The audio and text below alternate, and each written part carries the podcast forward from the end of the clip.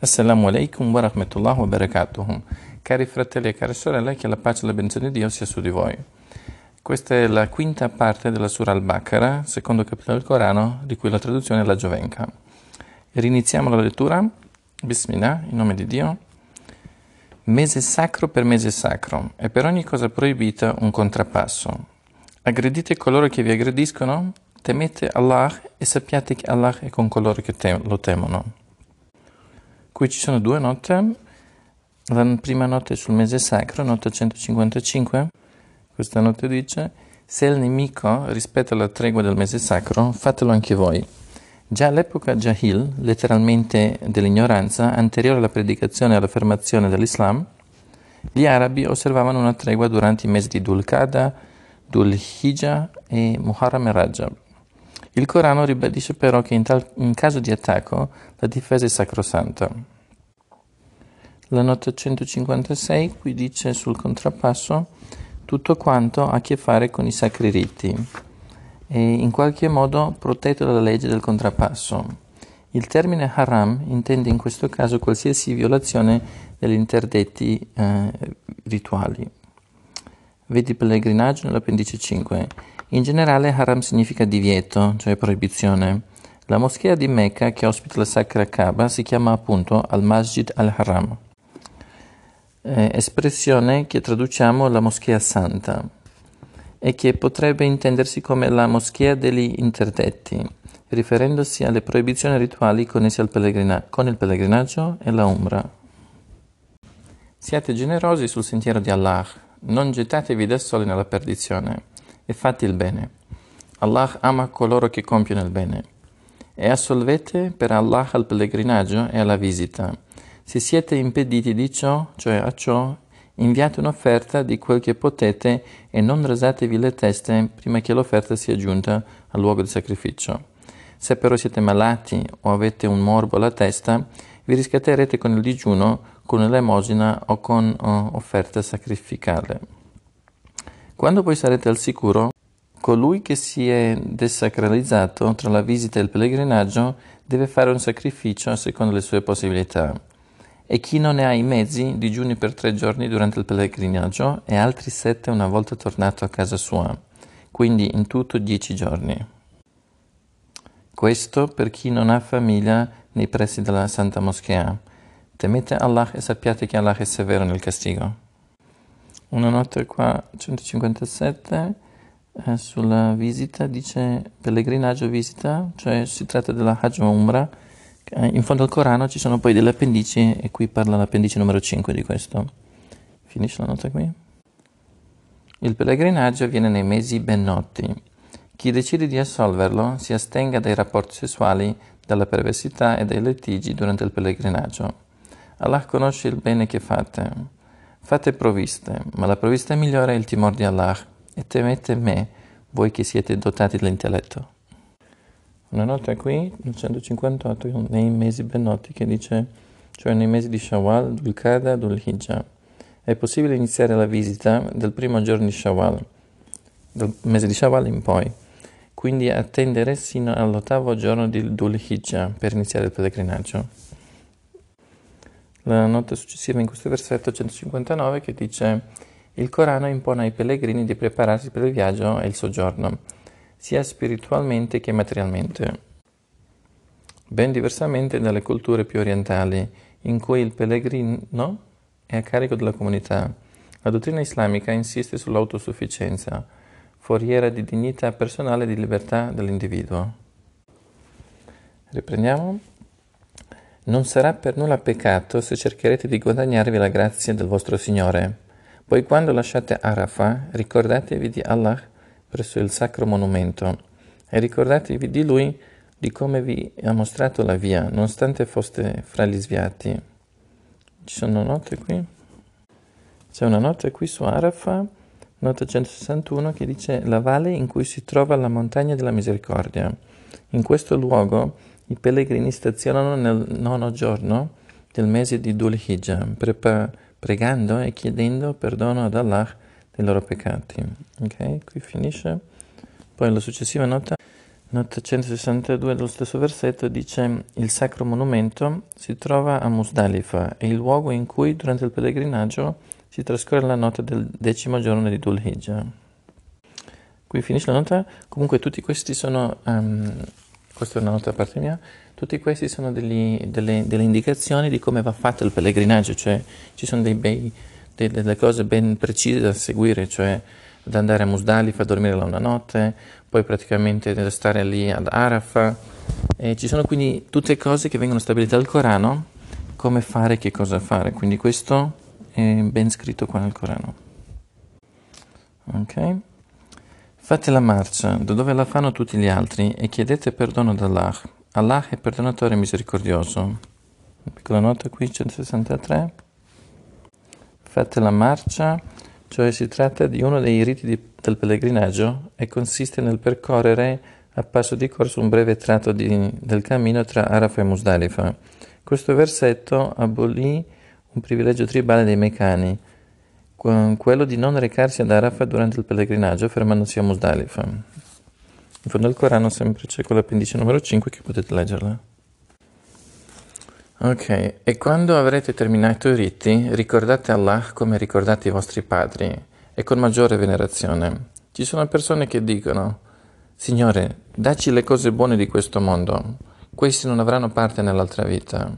E ci sono persone che dicono: Signore nostro, dacci le cose buone di questo mondo e le cose buone dell'altra vita, e allontanaci dal fuoco. Questi avranno la parte che si saranno meritati, Allah è rapido al conto. E ricordatevi di Allah nei giorni contati, ma non ci sarà peccato per chi affretta il ritorno dopo 2 giorni, e neppure per chi si attarda se teme Allah. Temete Allah e sappiate che sarete tutti ricondotti a Lui. Tra gli uomini c'è qualcuno di cui ti piacerà l'eloquio a proposito della vita mondana. Chiama Allah a testimonio di quello che ha nel cuore, quando invece è un polemico inveterato. Quando ti volge le spalle, percorre la terra spargendovi la corruzione e saccheggiando le colture e il bestiame. E Allah non ama la corruzione. Ci sono 2 note qua, una alla 164 che dice: nei giorni contati, i 3 giorni che seguono quello di Arafah, in cui durante il pellegrinaggio si rimane a Mina. Ok? La nota successiva, 165, dice: oltre ai significati generali, eterni ed universali, questi 2 ultimi versetti che prendono di mira coloro che utilizzano la parola per confondere la gente e fare del male. Oltre ai significati generali, eterni ed universali, questi 2 ultimi versetti che prendono di mira coloro che utilizzano la parola per confondere la gente e fare del male, sono stati messi in relazione alla vicenda di un certo Al-Aknas ibn Shuraiq Thakifi, che si recò dal profeta, a pace e misura di lui, per abbracciare l'Islam nelle sue mani.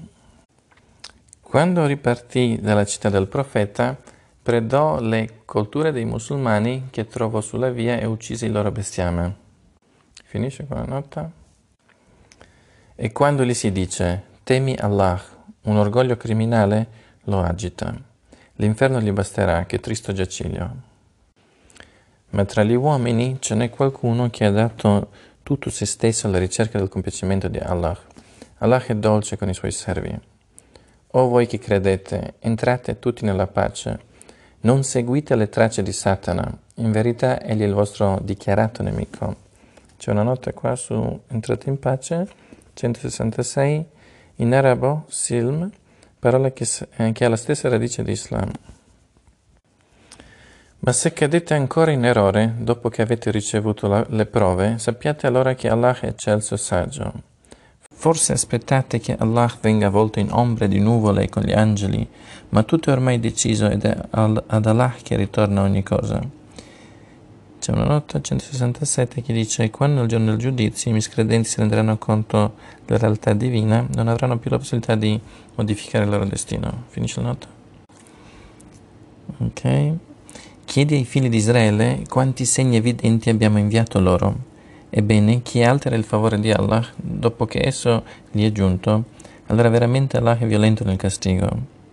Ai miscredenti abbiamo reso piacevole la vita terrena, ed essi scherniscono i credenti, ma coloro che saranno stati timorati saranno superiori allora nel giorno della resurrezione. Allah dà chi vuole, senza contare. Gli uomini formavano un'unica comunità. Allah poi inviò loro i profeti in qualità di nunzi e ammonitori. Fece scendere su di loro la scrittura con la verità, affinché si ponesse come criterio tra le genti a proposito di ciò su cui divergevano. E disputarono ribelli gli uni contro gli altri, proprio coloro che lo avevano. Eppure erano giunte loro le prove. Allah con la sua volontà guidò coloro che credettero a quella parte di verità sulla quale gli altri litigavano. Allah guida chi vuole sulla retta via. La nota qui 169, scusate, c'è 168 prima su. Gli uomini formavano comunità unica, che dice: dalla creazione di Adamo e fino a Noè gli uomini facevano parte di una sola comunità di credenti. Quando impietà e miscredenza cominciarono a manifestarsi, Allah, gloria a lui l'Altissimo, ispirò la predicazione di Noè, che durò 950 anni, e poi inviò il castigo del diluvio. Poi l'altra nota qui, 169, dice: coloro che credettero, cioè i musulmani. Musulmani vuol dire coloro che seguono Islam. Islam vuol dire la sottomissione alla volontà di Dio, ok? Credete forse che entrerete in paradiso senza provare quello che provavano coloro che furono prima di voi? Furono toccati da disgrazie e calamità e furono talmente scossi che il messaggero e coloro che erano con lui gridarono: quando verrà il soccorso di Allah? Non è forse vicino il soccorso di Allah? Qui c'è una nota. La nota dice, numero 170, credete forse, o musulmani, che... Finisce la nota? Comunque questa... Da parte mia arriva una nota che dice su questo riferimento qua, e praticamente per far capire alla gente che saranno anche loro testati, nel senso non è che la gente entrerà in paradiso solo perché dice crediamo in Dio, no? Ma anche loro saranno testati. Ok, finisce qui la nota, andiamo avanti. Ti chiederanno cosa dobbiamo dare nell'elemosina. Di: i beni che erogate siano destinati ai genitori, ai parenti, agli orfani, ai poveri, ai viandanti diseredati. E Allah conosce tutto il bene che fate. Vi è stato ordinato di combattere anche se non lo gradite. Ebbene, è possibile che abbiate avversione per qualcosa che invece è un bene per voi, e può darsi che amiate una cosa che invece vi è nociva, e Allah sa e voi non sapete. Ok, questa nota che sto per leggere, numero 171, è abbastanza lunga, però è molto importante perché qui sta spiegando ciò che c'era scritto qua: vi è stato ordinato di combattere, ok? Anche se non lo gradite. Iniziamo. Questo è uno dei versetti più conosciuti da quanti hanno sempre sostenuto la tesi che l'Islam sia la religione della spada, e che i musulmani sono fondamentalmente, dottrinalmente aggressivi. La verità è molto diversa. I musulmani hanno il diritto e il dovere di combattere solo se vengono aggrediti, personalmente o come una comunità di credenti, umma islamica. A parte le conquiste islamiche dei primi secoli, che furono in verità delle vere e proprie guerre di liberazione di popolazioni oppresse da regni di dispotici e ingiusti, quali erano quello bizantino e quello persiano, ogni qualvolta i musulmani hanno combattuto è stato per difendersi. Dalla guerra contro le crociate, tese a ristabilire il dominio cristiano sulla Palestina, alle lotte anticoloniali di questo ultimo secolo, alla resistenza islamica contro i tentativi di deislamizzazione palesi o striscianti. Alcune vicende internazionali, guerra del Golfo, inverno 1991, hanno riproposto all'attenzione dell'opinione pubblica occidentale comportamenti equivoci e discordanti, cioè pareri giuridici a proposito della guerra per la causa di Allah. Il fatto che due parti in conflitto rivendicassero la loro guerra come jihad fisabilillah, sforzo per la causa di Allah, non significa assolutamente che 1. Di jihad si trattasse, e 2. Che le due parti combattessero veramente per la causa di Allah. Non ci si stupisca di ciò.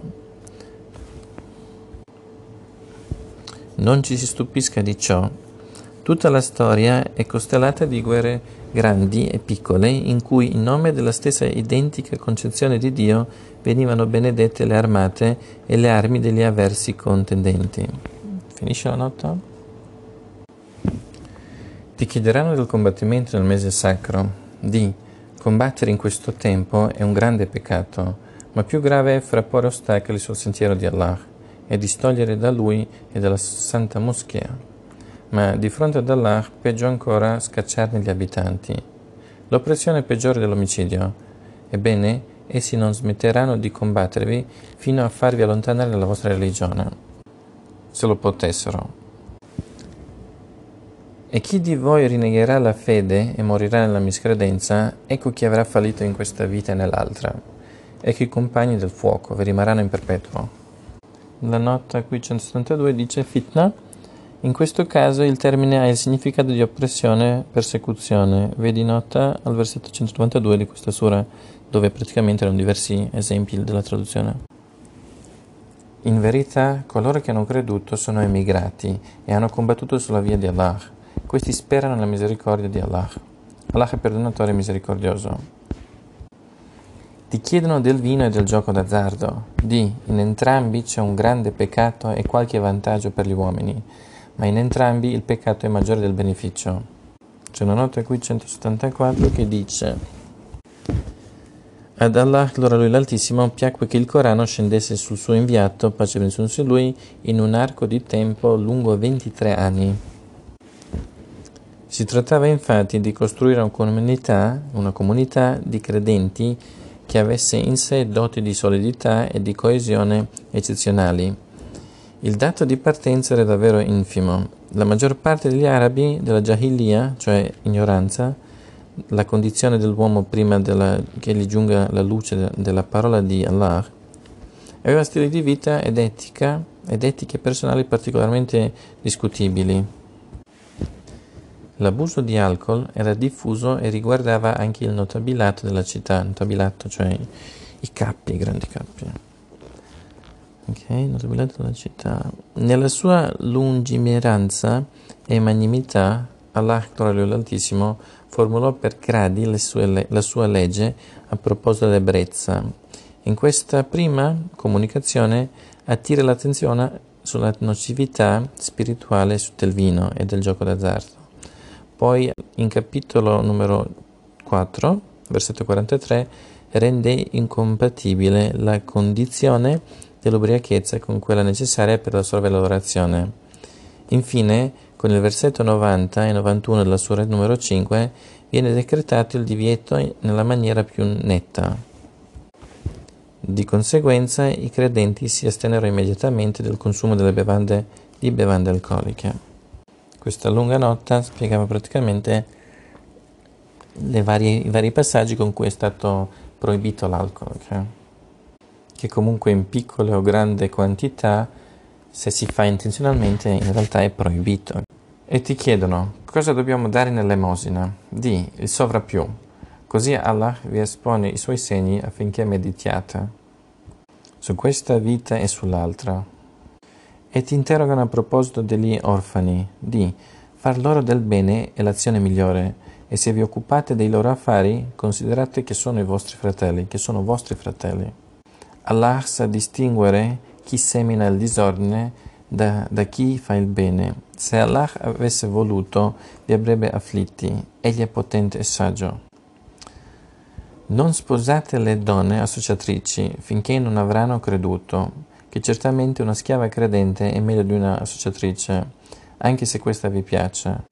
E non date spose agli associatori finché avranno creduto, che certamente uno schiavo credente è meglio di un associatore, anche se questi vi piace. Costoro vi invitano al fuoco, mentre Allah per sua grazia vi invita al paradiso e al perdono, e manifesta ai popoli i segni suoi affinché essi li ricordino. C'è una nota qui, 175, sulle non sposate. La nota qui dice, una donna musulmana non può sposare un non musulmano. Vedi anche capitolo. La nota dice, una donna musulmana non può sposare un non musulmano. vede anche al capitolo 60, il versetto 10. Per quanto riguarda l'uomo musulmano e la donna non musulmana, vedi capitolo 5, versetto 5.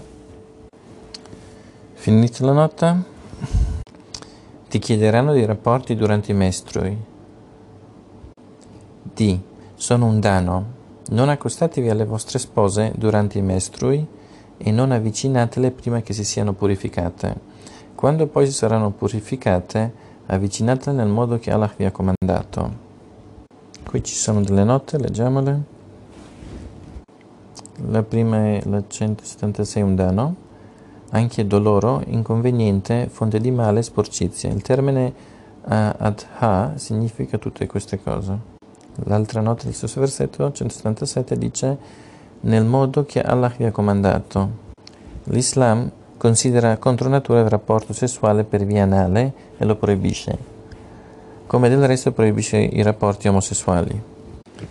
Finita la nota? Le vostre spose sono per voi come un campo. C'è una nota qui, 178, che dice il rapporto che lega un uomo al suo campo è certamente un qualcosa di complesso e comprensivo.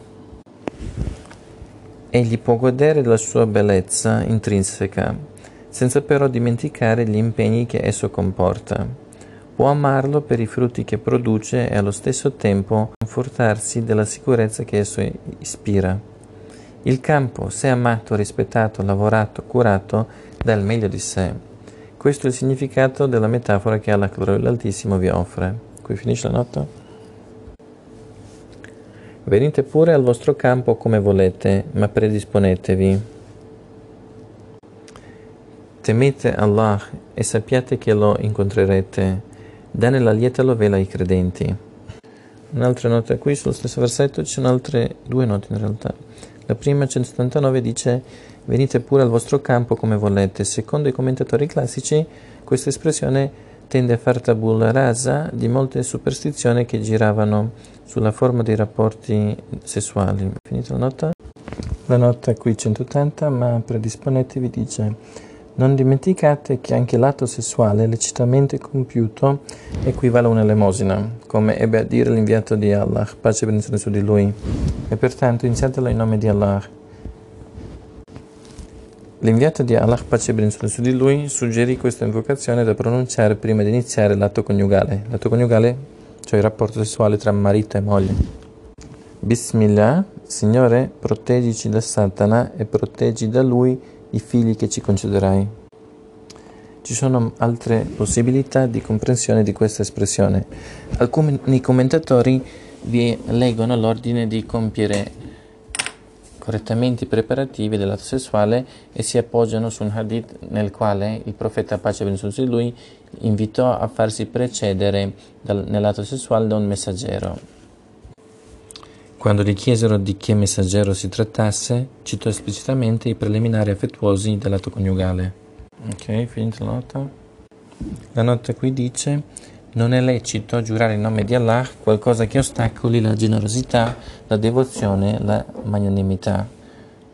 Cioè questo significa che io non posso giurare che non farò più del bene a una determinata persona o determinate cose. Cioè non è proprio carino. Allah è colui che tutto ascolta e conosce. Allah non vi punirà per la leggerezza dei vostri giuramenti, vi punirà per ciò che i vostri cuori avranno espresso. Allah è perdonatore e paziente. Nota 52. Il diritto islamico ha stabilito norme precise che regolano i giuramenti e puntuali sanzioni per lo spergiuro. Oltre al diritto degli uomini, c'è la giustizia di Allah, gloria all'Altissimo, ed egli che conosce la profondità dei cuori degli uomini. Non ci castigherà per le nostre leggerezze, ma per le intenzioni reali dell'animo nostro. Finita la nota. Per coloro che giurano di astenersi dalle loro donne è fissato il termine di 4 mesi. Se recedono, Allah è perdonatore e misericordioso.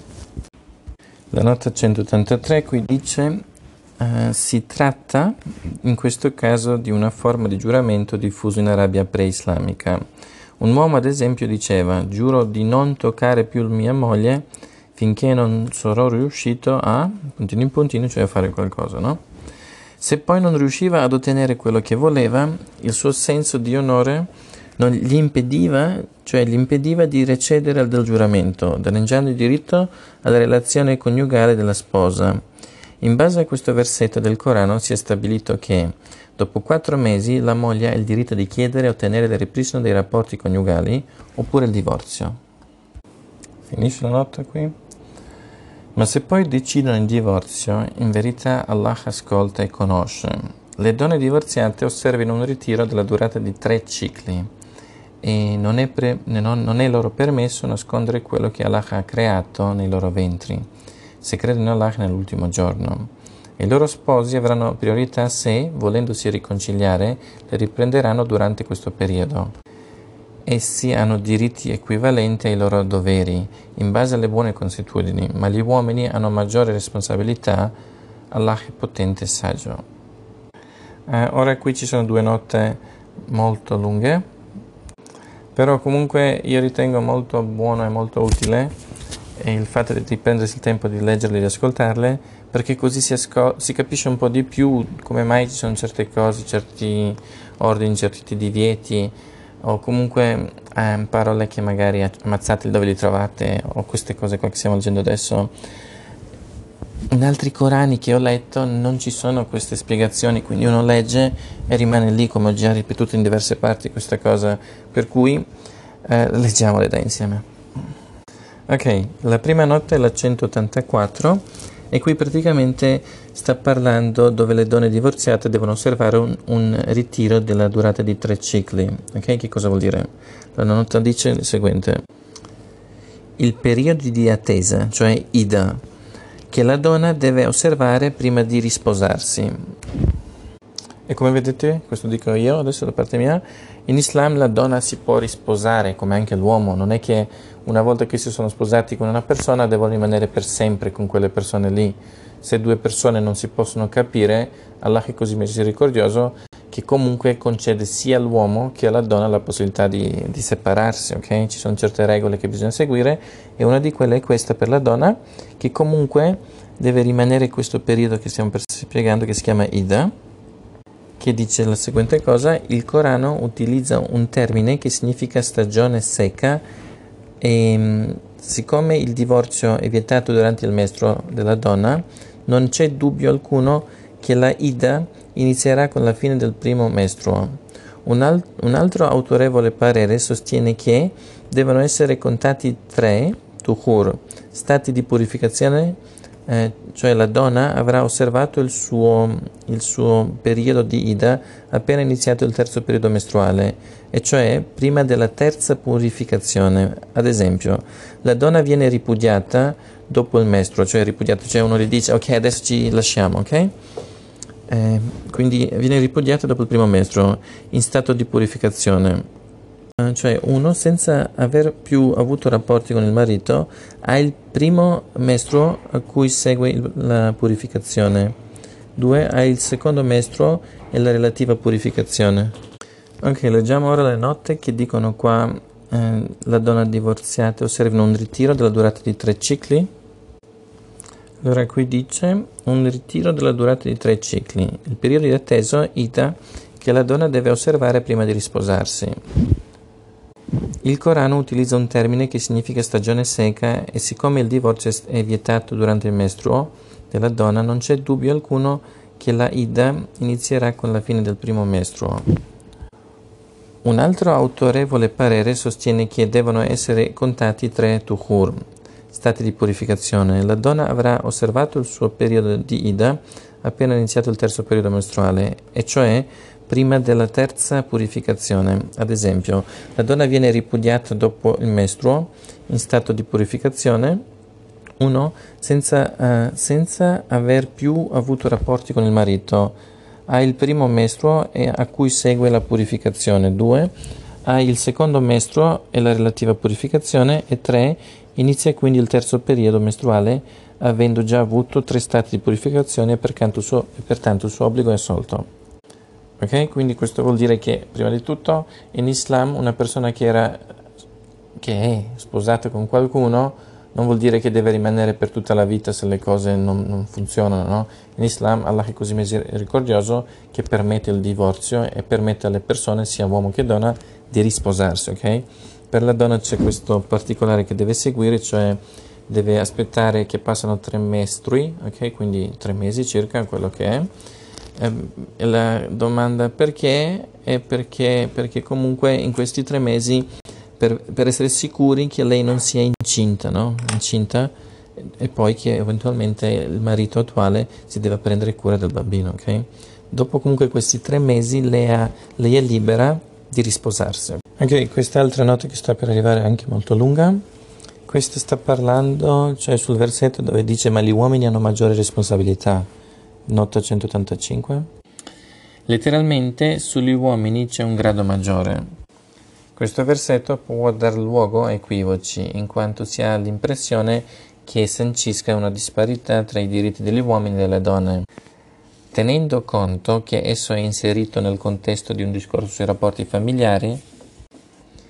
Si deve interpretare con questa superiorità maschile non in senso assoluto, ma relativo all'ambito domestico, posizione maschile che troviamo ribadita anche in capitolo 4, versetto 34, con il verbo kama di kiwama, da kiwama, che significa occuparsi di qualcosa, prendersi cura. Si tratta quindi di una superiorità relativa a certi ambiti, per l'assunzione di alcuni compiti, ma è da intendersi in ogni caso sul piano di valore intrinseco dell'essere femminile e maschile, e mai da espletarsi nel senso di un odioso dominio o di una cieca imposizione. Le differenze fisiologiche e psicologiche tra l'essere maschile e quello femminile debbono proprio nella realizzazione della loro diversità creare uno sviluppo armonico familiare e sociale. La sensibilità maschile è per lo più esteriore, proiettata in un ambito extrafamiliare che tende a diventare pubblico e politico. Quello femminile è per lo più interiore, attenta a se stessa, tesa alla protezione di quanto acquisito o l'acquisizione di semplici mezzi di sostenimento e di sicurezza. La psicologia maschile in generale, immaginifica, creativa, sperimentale, amante di un certo rischio, desideriosa di novità, di affermazione dell'io, per lo più ampia e superficiale. Mentre quella femminile invece cioè solitamente concreta, tradizionale, nemica dell'azzardo, desiderosa di certezze, di conservazione del mio, il più delle volte profonda e limitata. Nell'ambito familiare il rispetto delle leggi di Allah e della Sunna dell'inviato fa sì che non si creino situazioni tali da esigere un'affermazione di potere che mortifichi la complementarietà dei coniugi. L'abolizione completa della diversità dei ruoli, propugnata in ambito contemporaneo, è altrettanto ingiusta e contro natura che la fissità assoluta di questi. Essere diversi e complementari implica anche l'assunzione da parte dell'uomo di un ruolo di guida, che esercitato nel giusto senso non svalorizza l'essere femminile ma lo completa. Ecco, finisce qui questa nota lunga. Si può divorziare 2 volte, dopodiché trattenetele convenientemente o rimandatele con bontà, e non vi è permesso riprendervi nulla di quello che avete donato loro, a meno che entrambi non temano di trasgredire i limiti di Allah. Se temete di non poter osservare i limiti di Allah, allora non ci sarà colpa se la donna si riscatta. Ecco i limiti di Allah, non li sfiorate, e coloro che trasgrediscono i termini di Allah, quelli sono i prevaricatori. Qui ci sono altre note, non così lunghe come quelle prima, leggiamole. Allora, la prima è su trattenetele, o rimandatele, no? Durante il periodo del ritiro legale il marito può riprendere la moglie precedentemente ripudiata senza altre formalità. Questa facoltà gli è data per 2 volte. Vedi anche nota al versetto 189. Questo vuol dire che finché loro hanno deciso di lasciarsi, finché lei è in questa Iddah, cioè nel tempo di attesa, possono riprendersi. Ok, l'altra notte nello stesso versetto 187 dice: non vi è permesso riprendervi, cioè in caso di divorzio la moglie trattiene, in alcuni casi incassa, tutta la dote che il marito aveva stabilito all'atto del contratto nuziale, cioè tutte le cose che lui ha dato a lei non è che se le può riprendere lui, però rimangono a lei. Un'altra notte nello stesso versetto, notte 188, i limiti di Allah. In questo caso si tratta della mutua accettazione tra gli sposi. E poi l'ultima nota in questo versetto 189 che dice: se la moglie non si sentisse in condizione di continuare la convivenza matrimoniale, può ottenere il divorzio offrendo al marito una compensazione materiale. Ecco, finite queste note qui di questo versetto. Se divorzia da lei per la terza volta, non sarà più lecita per lui, finché non abbia sposato un altro. E se questi divorzia da lei, allora non ci sarà peccato per nessuno dei due se si riprendono, purché pensino di poter osservare i limiti di Allah. Qui c'è la nota 190 che dice: non sarà più lecita per lui. La consuetudine pre-islamica permetteva agli arabi una pratica vessatoria nei confronti delle mogli di cui volevano liberarsi. Il marito pronunciava un divorzio non definitivo e riprendeva la moglie prima che la Iddah, il ritiro regale di 3 mestri, fosse trascorso. La cosa poteva andare avanti indefinitamente e mirava a stancare la moglie in modo tale da imporle il pagamento di un riscatto o la restituzione delle doti per poter ottenere il divorzio definitivo e la libertà di risposarsi. Questo versetto coranico rende impraticabile questa tecnica vessatoria. Fine della nota. Ecco i limiti di Allah, che egli manifesta alle genti che comprendono. Ok, finiamo qui la quinta parte, inshallah andiamo avanti con la sesta.